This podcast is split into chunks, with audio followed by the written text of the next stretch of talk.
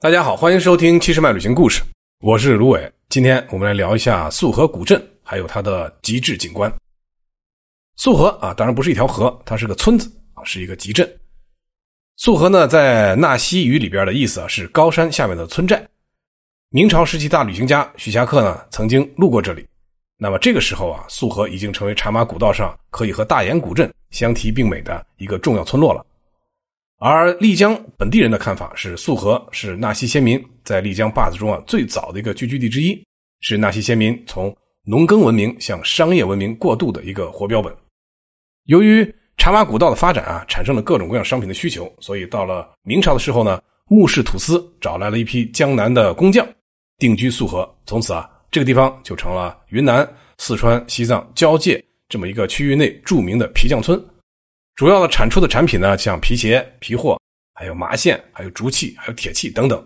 这素河的工匠的足迹啊，基本上走遍了茶马古道的任何一个角落。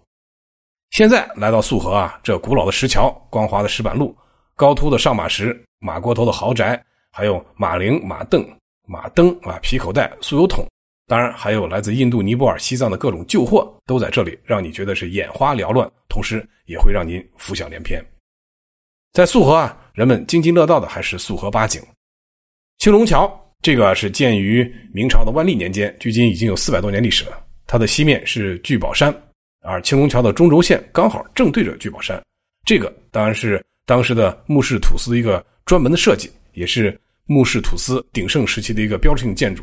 它呢长二十五米，宽是四点五米，高是四米，全部用石块垒砌而成。这个成为丽江古桥之最。从这里啊，也可以看出束河古镇当时在丽江的历史上的经济文化格局中所占的一个重要的地位。青石桥的桥面经过数百年的风雨的洗刷，已经变得是斑斑驳驳、苍老无比。但是啊，它却没有丢掉它以前的英雄气概，还有庄严的厚重感。站在这里，您静下心来，或许就会听到当年马蹄回响在上空的声音。当然，这里还流传着一个故事啊，说藏传佛教大师。格玛玛在追赶一个魔鬼，从这里啊一步跨到了玉龙雪山之上，在桥上就留下了一个仙人的脚印。每年开春时节啊，桥畔的杨柳长出了新芽，如烟如沙，仿佛这个绿色的波浪就要涌到桥面上来了。所以啊，这就是束河八景之一的又一景，叫烟柳平桥。四方街长宽不过三十米，有五条道路啊通向四面八方，水流环绕。这个是丽江坝子中最古老的集市之一。古时候呢。束河的四方街上没有夜市，人们像今天的都市人一样，就漫步在这个四方街上，随心所欲的走走停停，看看稀奇，然后吃点自己想吃的东西，参与一下当地人喜欢的游戏。逛夜市的人啊，手里举着灯笼，穿行在青龙河畔，就像夏天的萤火虫，这就形成另外一道风景，叫做夜市萤火。这个也是苏河八景之一了。龙泉山下古树参天，一个漂亮的水潭，这个就是九鼎龙潭。潭水清澈晶莹，水草漫舞，游鱼逍遥。玉龙雪山倒映其中，意境无穷。这个也是素河八景之一的雪山倒映。这个潭边啊，有一节断碑啊。现在呢，这个断碑呢，基本上已经看不出它是什么时候刻画的，然后什么时候竖在这个地方的。但是呢，如果您用这个石头敲击，它就会发出清脆的声音。这个也是素河八景之一的，叫断碑敲音。不过啊，为了保护这个景观，建议大家来了还是不要敲的为好。潭中的鱼儿是人们的最爱的景致，它们不怕人。每当你给它喂食的时候呢，它们好像就得到了一个指令性的计划，溅起的水花啊就能泼到你的脸上，泼到你的手上。人和鱼啊相处的非常和谐，非常有爱。这个景致当然也被列入了素河八景，叫做鱼水亲人。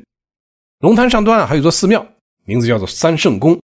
西殿呢供奉着观音，北楼呢供奉着龙王，南楼供奉着皮匠的祖师爷叫孙膑。那么东楼的楼基直接就进入水潭中。三面都有回廊，所以呢，您来到这地方可以凭栏远眺。在这里啊，远近风光尽收眼底。远看绿油油的田野，袅袅炊烟，鸡犬争鸣，生机勃勃，一派田园牧歌的景象。无限的诗情画意啊，真的是让人流连忘返。尤其是呢，月明之夜，登楼赏月最有风味文人墨客呢，每每对月吟诗作画，传为佳话。此景在这个素河八景中叫做龙门望月。素河西山上还有很多漆树，每到秋天。树叶鲜红啊，秋光灿烂，让人看一眼就觉得赏心悦目。在束河八景中啊，这个叫做西山红叶，这个是很多摄影家的最爱。束河西山的最南边就是松云村，后面有石莲山，山上有个山洞啊。这个山洞的样子像一个老虎张开的大嘴，所以啊，为了镇住这个老虎的威风，当地人在洞口建了这么一个寺庙，叫做石莲寺。其中有一颗柱子呢，就是用铁链拴起来的。民国时期呢，这里办过夜校，这个读书人经常围着这个呃晚上的篝火来夜读，就形成了另外一道风景，叫做石莲夜读。这个也被列入了素河八景。好了，说了这么多，大家下次去素河古镇看的时候呢，也可以按图索骥，一个一个找一找，别有一番风味儿。感谢您的收听，关注七十万旅行，解锁保姆级游玩攻略，收听更多旅行故事。